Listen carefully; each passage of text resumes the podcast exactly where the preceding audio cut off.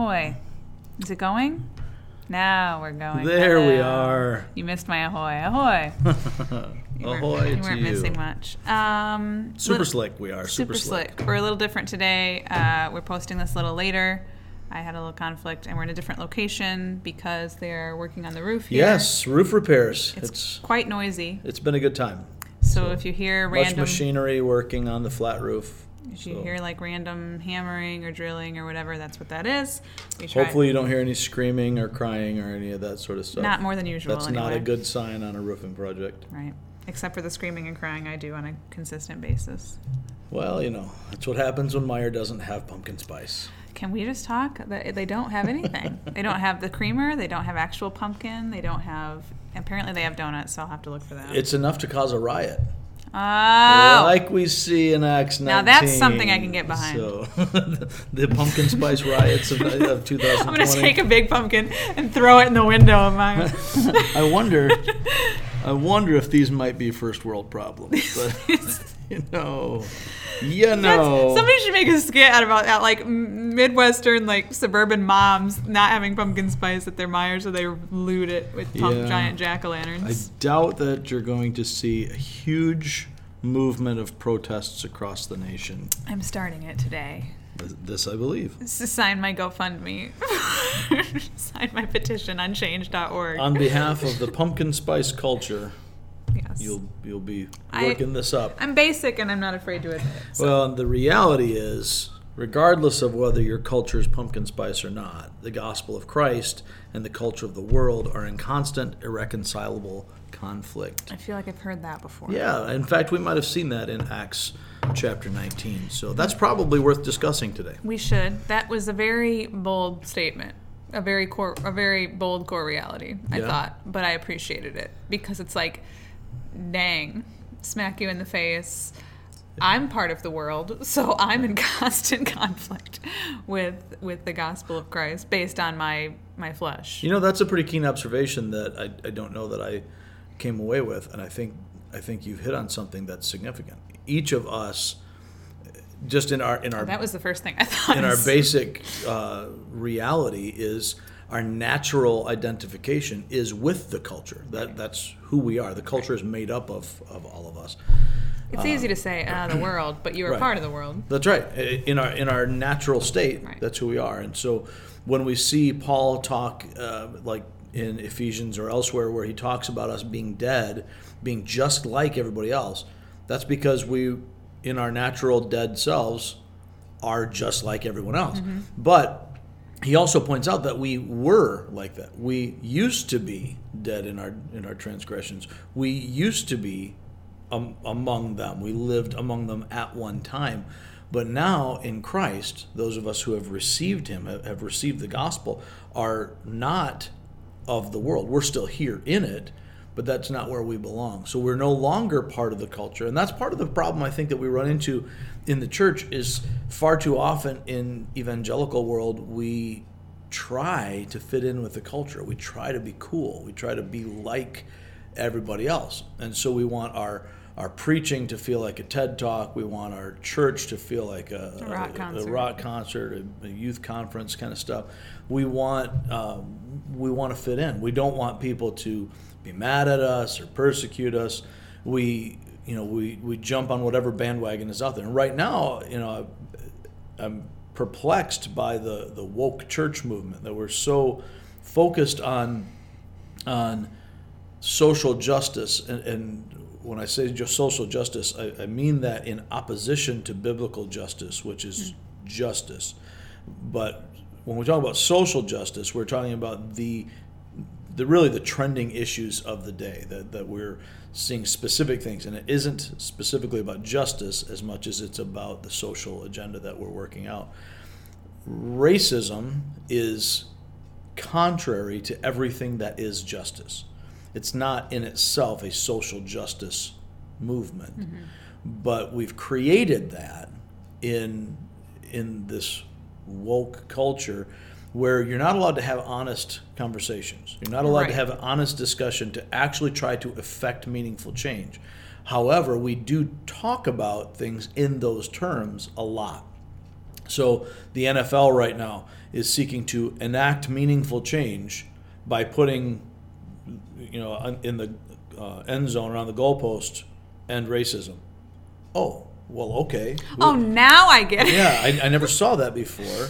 And, and I, I don't mean to make this about No, the it. politics of the NFL or the NBA or whatever else, but And I'm not saying you shouldn't use your platforms for right for whatever. for sure. I, I, I'm That's- totally in That's not a bad thing, but But we, but again, we're we are as a society the 15 year old white girl getting on Facebook to to post about Black Lives Matter, having no concept of what's really going on while I sip my pumpkin spice latte. That's not the same thing. It's trending. It's cool. It's in, and we're fitting into the culture.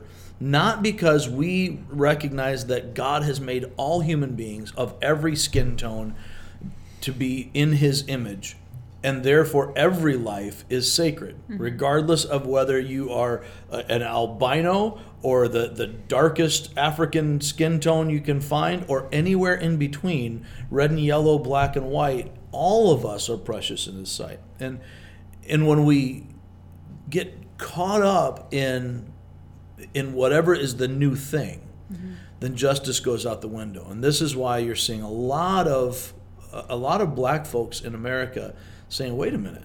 These people don't represent me."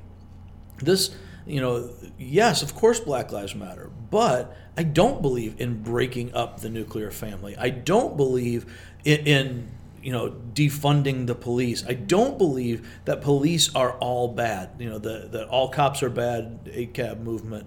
That that whole thing that's not based on honest, open, fully thought out discussions. Well, like you it's said, based on you know some people's lived experience right, and then that becomes the only thing that matters. Right. And then the rest of the folks jumping on a bandwagon. right. It's And- it's what the latest trend, and it's very. I think it's extremely dangerous to just go along with. I'm not going to say one thing is wrong or one thing is right, but it's dangerous to go along with anything without doing your I'll own. I know you will. Without doing your own deep, actual Right. research. And that doesn't mean just, oh, somebody posted this on Facebook or, oh, I saw this article without re- realizing I thought it was a fake article or whatever. Without doing your own research and, and making your own determinations as to what is real and what is factual and what is just in right now. That's extremely dangerous, and I think that's the climate that we're in right now. with Hugely, so yeah. many different issues. Right, and that's not So many That's issues. not unique to our No, time I know, I period, know. but I think it is exacerbated in our With the time internet period in our, and whatever. Right, and so you know, I'll just say it. Hashtag controversy. We we are living in a to get an explicit rating. well, the the fact of the matter is, black lives do matter. Let's- uh, don't do this with the microphone. That makes bad noises. All black lives matter, even cops. Black lives have always mattered to every Christian who is following Christ ever in history. And I'm going to say this explicitly.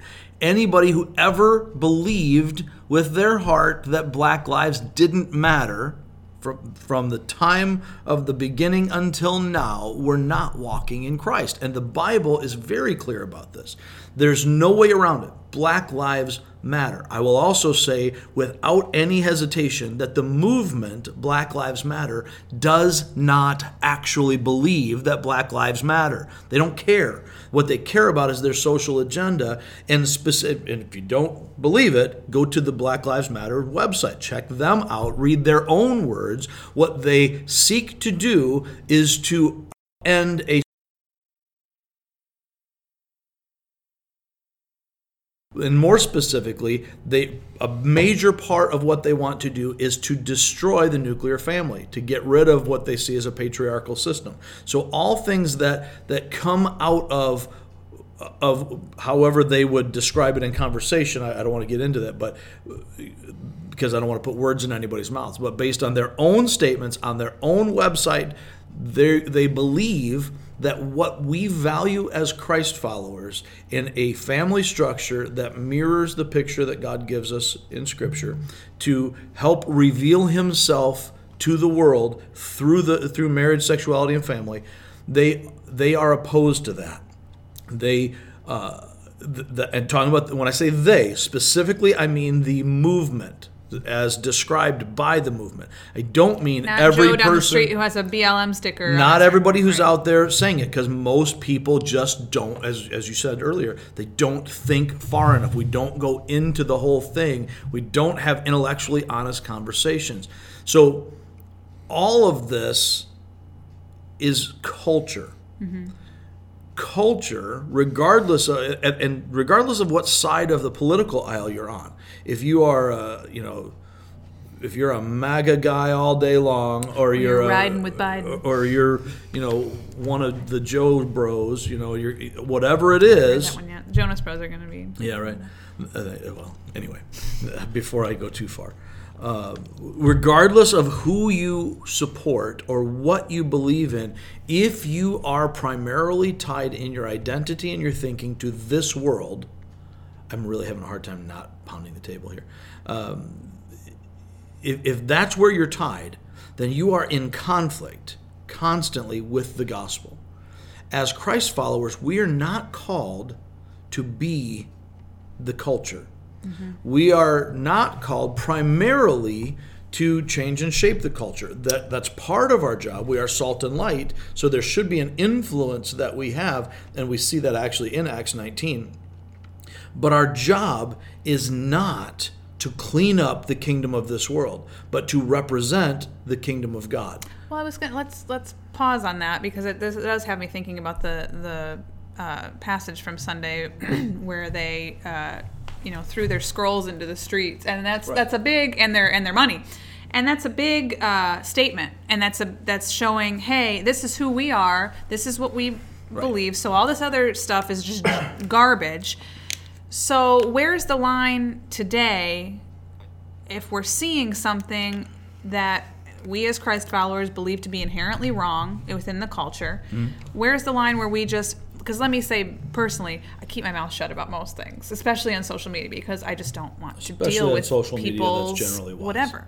I just don't want to deal with it. Right. But I generally keep my mouth shut. Um, but where is the line where this has gone too far? I need to say something or do something, even if it hasn't necessarily gone too far, which it always does. Hmm. What can I do as a Christ follower to make things better?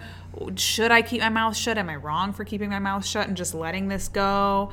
There's I have a lot of questions about about when is the right time to.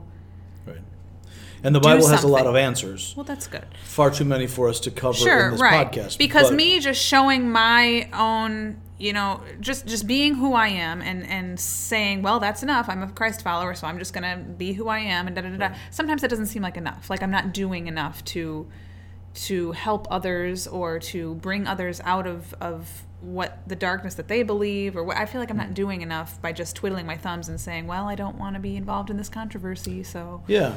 I think this is a really good place for me to say not all Christ followers think the same way on every issue all the time. I mean, I'm not throwing my stuff into the street, you know, and burning it, or like be, to make a statement. Streets are different now. You get Well, run true. over by cars. Also, I think that's illegal. But Right. But the um, the the idea that all Christians think alike is not accurate. It's sure, not healthy. right, right. So it's it's similar to all black people think alike, or all Native Americans think alike, or all white, all white people, people, think alike. They're, they're- the idea of a uniformity of thought is even when we strive for that, or even when there is a, a, a dynamic of groupthink that goes on, it's still that's just a fallacy. That's not not reality. So when uh, when folks think, for example, in, in civic terms, when politicians uh, think, you know, if I do this, I'm going to get all the black vote, or if I do, you know, if I do this, I'm going to lose all the black vote. There isn't a black vote. There is there uh, is a preponderance of votes that come from people of a You can say that particular demographic. I, I, from a marketing standpoint, all the time, you you have to think about your target audience and whether it's women at this age and or Right. you know Native Americans at this. But you also have to recognize in that you you're targeting the the preponderance of that particular demographic, but not everybody in that demographic fits that thought. Right. So, for example, if we were to profile you as a 30 something single white mother, right? Mm-hmm. If we're going to put you in this category and then say, because of that, you think X, Y, and Z based on what other people across the country Right. think. That might completely misrepresent everything that you stand for. It in fact, does. I would say, in all likelihood, it would It usually does. and largely because these things come from a picture of worldly culture and they don't take into account the reality of individual individuality uh, before God. And so while God deals with his people both individually and corporately, so we see that with individuals in the Old Testament, while he also deals with Israel as a whole. Same thing today. He deals with the church as a whole, but individual Christians as uh, as the stones building this living temple. So it's both and. But God doesn't ever look at any of us as a cookie cutter. He doesn't doesn't say, "Well, you're black, therefore this," Right. or "You're Baptist, therefore this." He looks at that would be racist. that's right. And God is not Right. that. And no one who represents God is that. But racism, I, I hope I say this well. I can't say it strongly enough. But I want to, I really hope and pray that I communicate what, what I'm feeling and thinking in regard to this. Racism is not wrong because we believe racism is wrong. Racism is wrong because it is a distortion of God's image and character. It is sin. It is sin when we look at anyone created in God's image as less than someone else created in God's image. It is sin when we deny that any person is not, when we deny that they are made in God's image. It is horrific sin, and there is no way to excuse it when we say this person's life is not as meaningful as this other person's life. Therefore, because they've outlived their usefulness, we euthanize them. This unborn child is they don't fit our agenda. This is not convenient or they weren't sired properly or uh, I mean, we just had a society that claims to care about race, and yet the same folks who are pushing race as a political issue are also fighting against abortion restrictions based on race. So that, you know, when you come up with a law that says you can't abort a baby just for the reason of they're black, oh no, we're going to fight against that. So you still have the right to do that. That the inconsistency of human logic regardless of whether you're on the left or the right or, or apolitical, the inconsistent inconsistency of human logic is consistent. We that's the one thing we do well. We are very consistent at being inconsistent. However, God's logic, even when we don't understand it, is always right and good and pure and wholesome. And this is why Paul says in, in Philippians 4 8, all of these things that are, are, are good and, and pure and beautiful and true and noble, all of these things is where you should focus your mind. Fill your mind with this stuff. And when you do that, then you end up seeing the dynamics of that focus play out. How does all that relate to Acts 19? So, back to your question about how do we know when we should step up and when we should not step up? And this is me speaking, not the word, Right. but but informed by it. I don't think we always do. I don't think that we always can. We, as Christians, we should always stand for justice. Mm-hmm. All justice, always, all the time, everywhere. There should never be a time when we don't.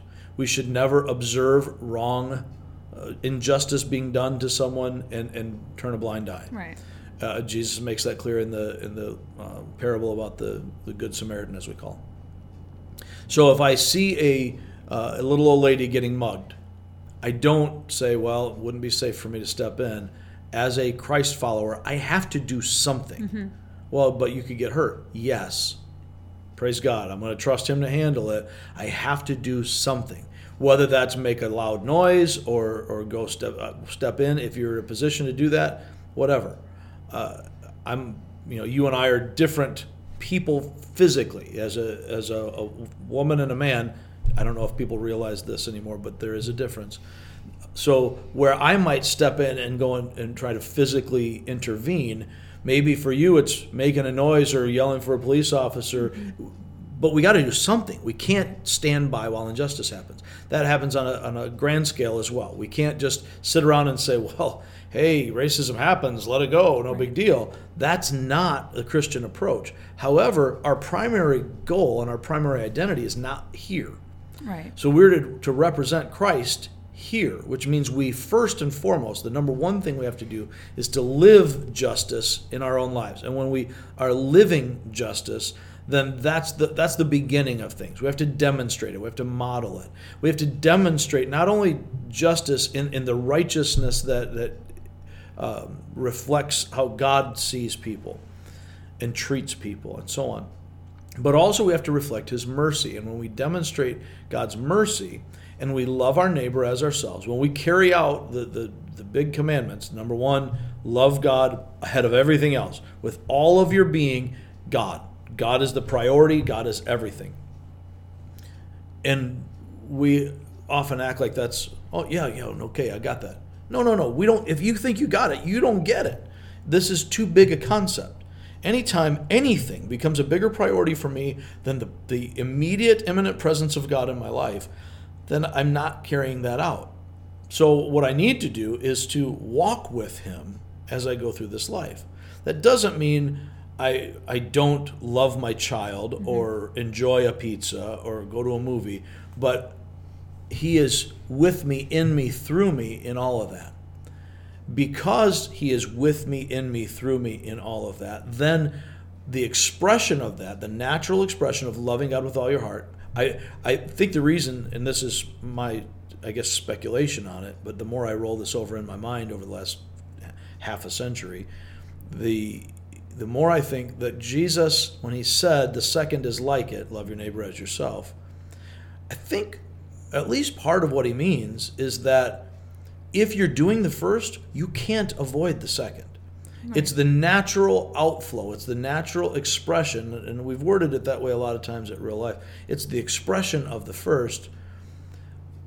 But if you're not doing the second, that's an indicator that you're not it's like the, the pH test. It's it's that particular litmus test demonstrates whether or not you're doing the first. Well, you can't skip over one without, you know. Well, you can't. If I love God with all of my being and I want what He wants, and I recognize because of that that every person is made in His image, I'm going to treat them the way right. He wants them treated because they're made in His image. If I'm not doing that, it's a sign that I'm not living in Him. I'm not putting him first. It's not him in me, with me, through me in all things. And if I'm loving people, but I'm not loving God, then I'm faking this. I'm right. making this up from a humanist perspective that, that is is anthropocentric that, that says that, that humanity and man is the be all end all, therefore I am God. We are God, and God is some smaller being that right. we've created. Uh, that doesn't work. We don't usually recognize that. We don't do these things consciously, but they are a pretty big deal. So, in I guess the the message of Acts 19 in the second half, or really all of it, but in the second half, sort of to an extent, is the beginning of the answer to your question of what do we do about this? How do I know when to step up, when to be vocal, when to step in? and putting what we saw last time and what we see this time together. Last time we, we saw the reality that it all hinges on the person of Christ. There's no substitute for a personal relationship with God uh, through Jesus Christ. So if if that's the key to everything, is that personal relationship with God through the through the good news of Jesus Christ, and then being in that, we recognize that it innately sets us at odds with the natural culture. This world is not governed per se by God at this point. It's been handed over for the time uh, to the prince of darkness, to the, the king of this world. So that we, if we're living out the gospel, will always be at odds with the culture because the culture is secular. The culture, by right. its nature, is anthropocentric, it, it's human centered. so even when we're doing good, loving things, and we have a certain level of popularity, a certain uh, level of respect or inspiration, or any number of things, we find that people will love us to the extent that we fit their pre-formed image of what a a good person, a heroic person, an inspirational person um, has uh, or does. But when we look like Jesus, the more we look like him, the more we get treated like him. Which is why Matthew 10 22, he said, you know, everyone will hate you because of me. Everyone will hate you because of me. It's not because you're obnoxious. If they hate you because you're obnoxious, it's because you're obnoxious. Right. But if you are following me, as as he uh, told his disciples in John 15, if the world hates you, remember it hated me first. You're not above your teacher. You're going to be like the teacher. The more you're like the teacher, the more you get treated like the teacher.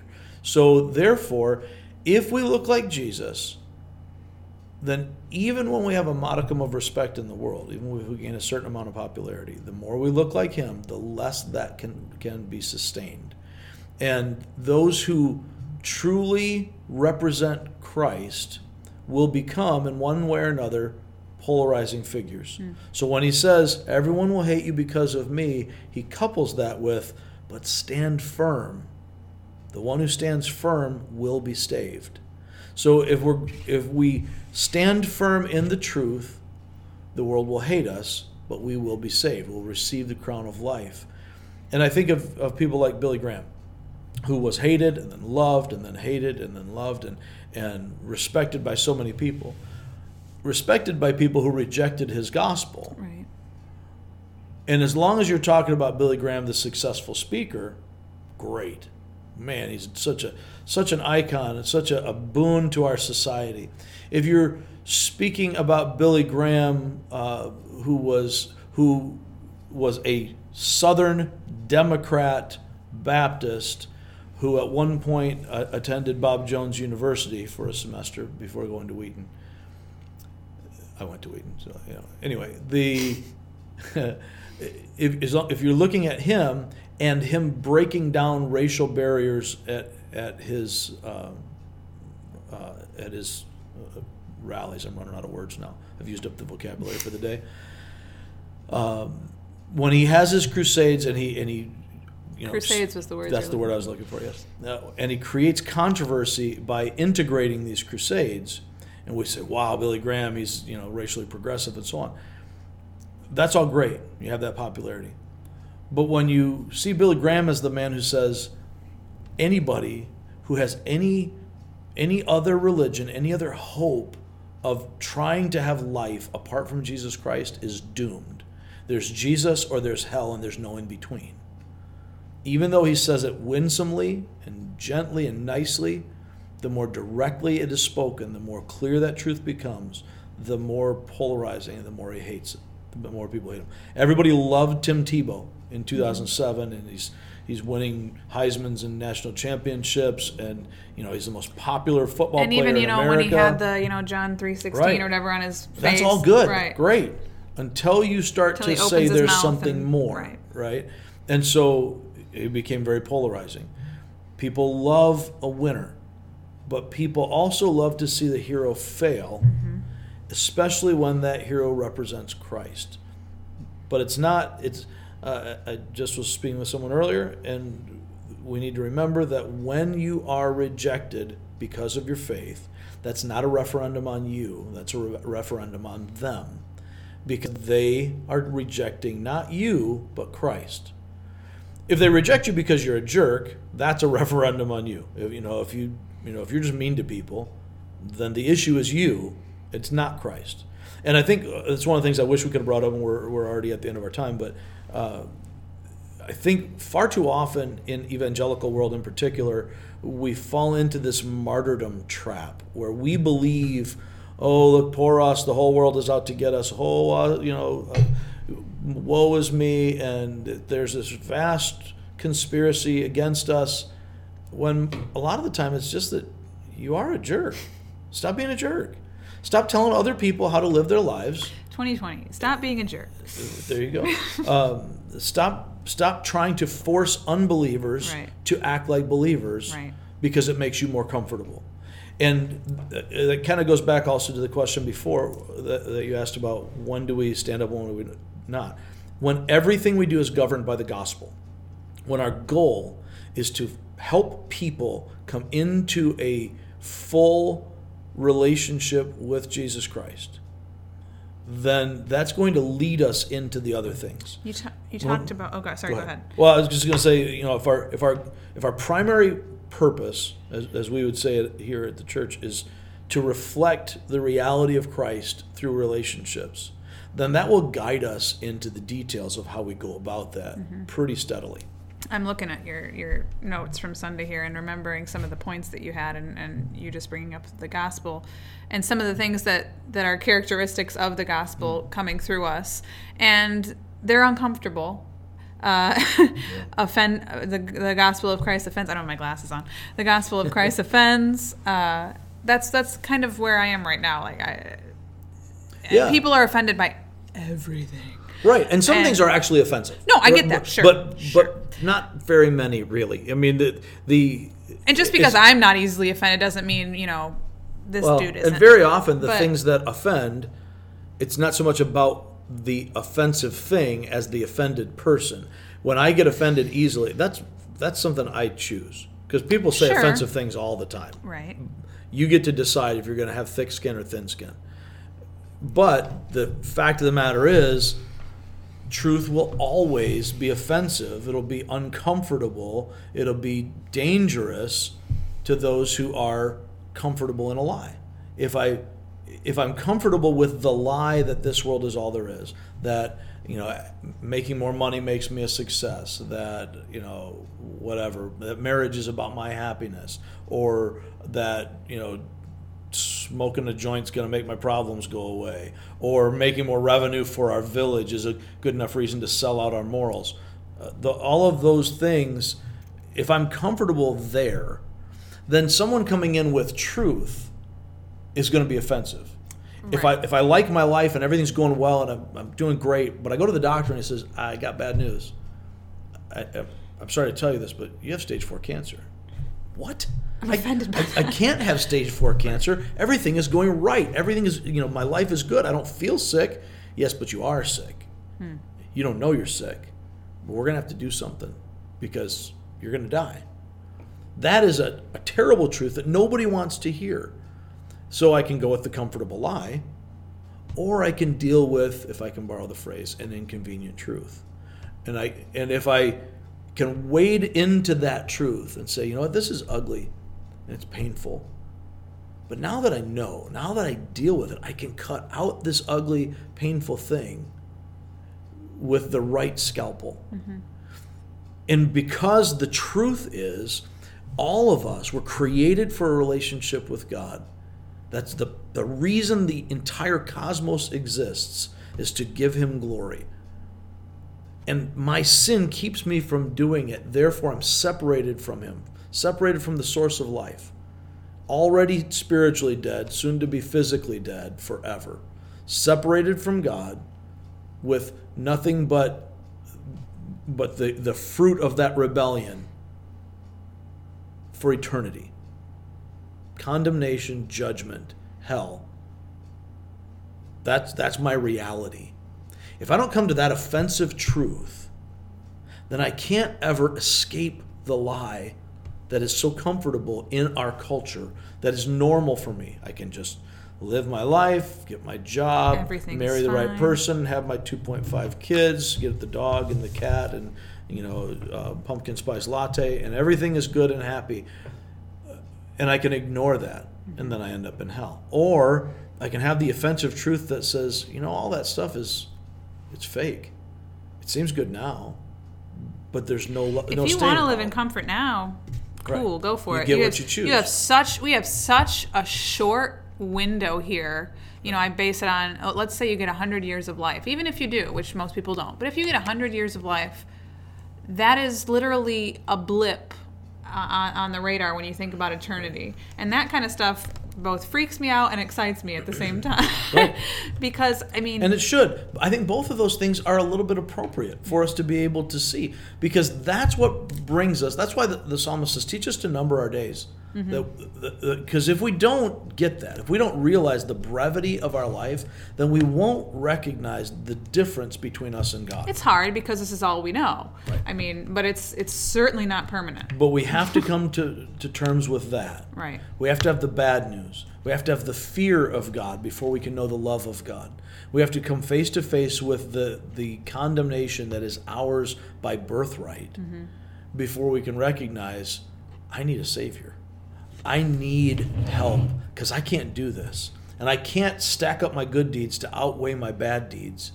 So I need somebody to rescue me. And when we recognize that God Himself, the judge, has already done that in Christ, that the judge has made a way for us to have our complete penalty paid, and He's the one that paid it, that He sent His Son to die for us while we were still sinners, leaving us the only responsibility of putting our hope and trust in Him. That's it. That's the only thing that we have. And then because we put our hope and trust in Him, because He becomes our everything, now we are for the first time able to actually submit to Him. It, it requires the Holy Spirit present in us for us to be able to fully submit to God. And when I walk with Him in that newness of life, having died with Christ and having been resurrected with Christ, now my identity has changed. And because my identity has changed, my values have changed, my perceived purpose has changed, I now understand for the first time why I was created and I can live a life that pleases God. That's that's good news, but that's not what the culture wants to hear. I have I feel like I have 20 more questions, but we are way over time, so uh, we will stop there. We probably didn't get to everything we should have gotten to, but what else is new? Hard, hard to do that in a half hour or That's true. 45 minute Uh, podcast. so Notice how I just oh, slipped in 45 minutes so we can go there? Oh.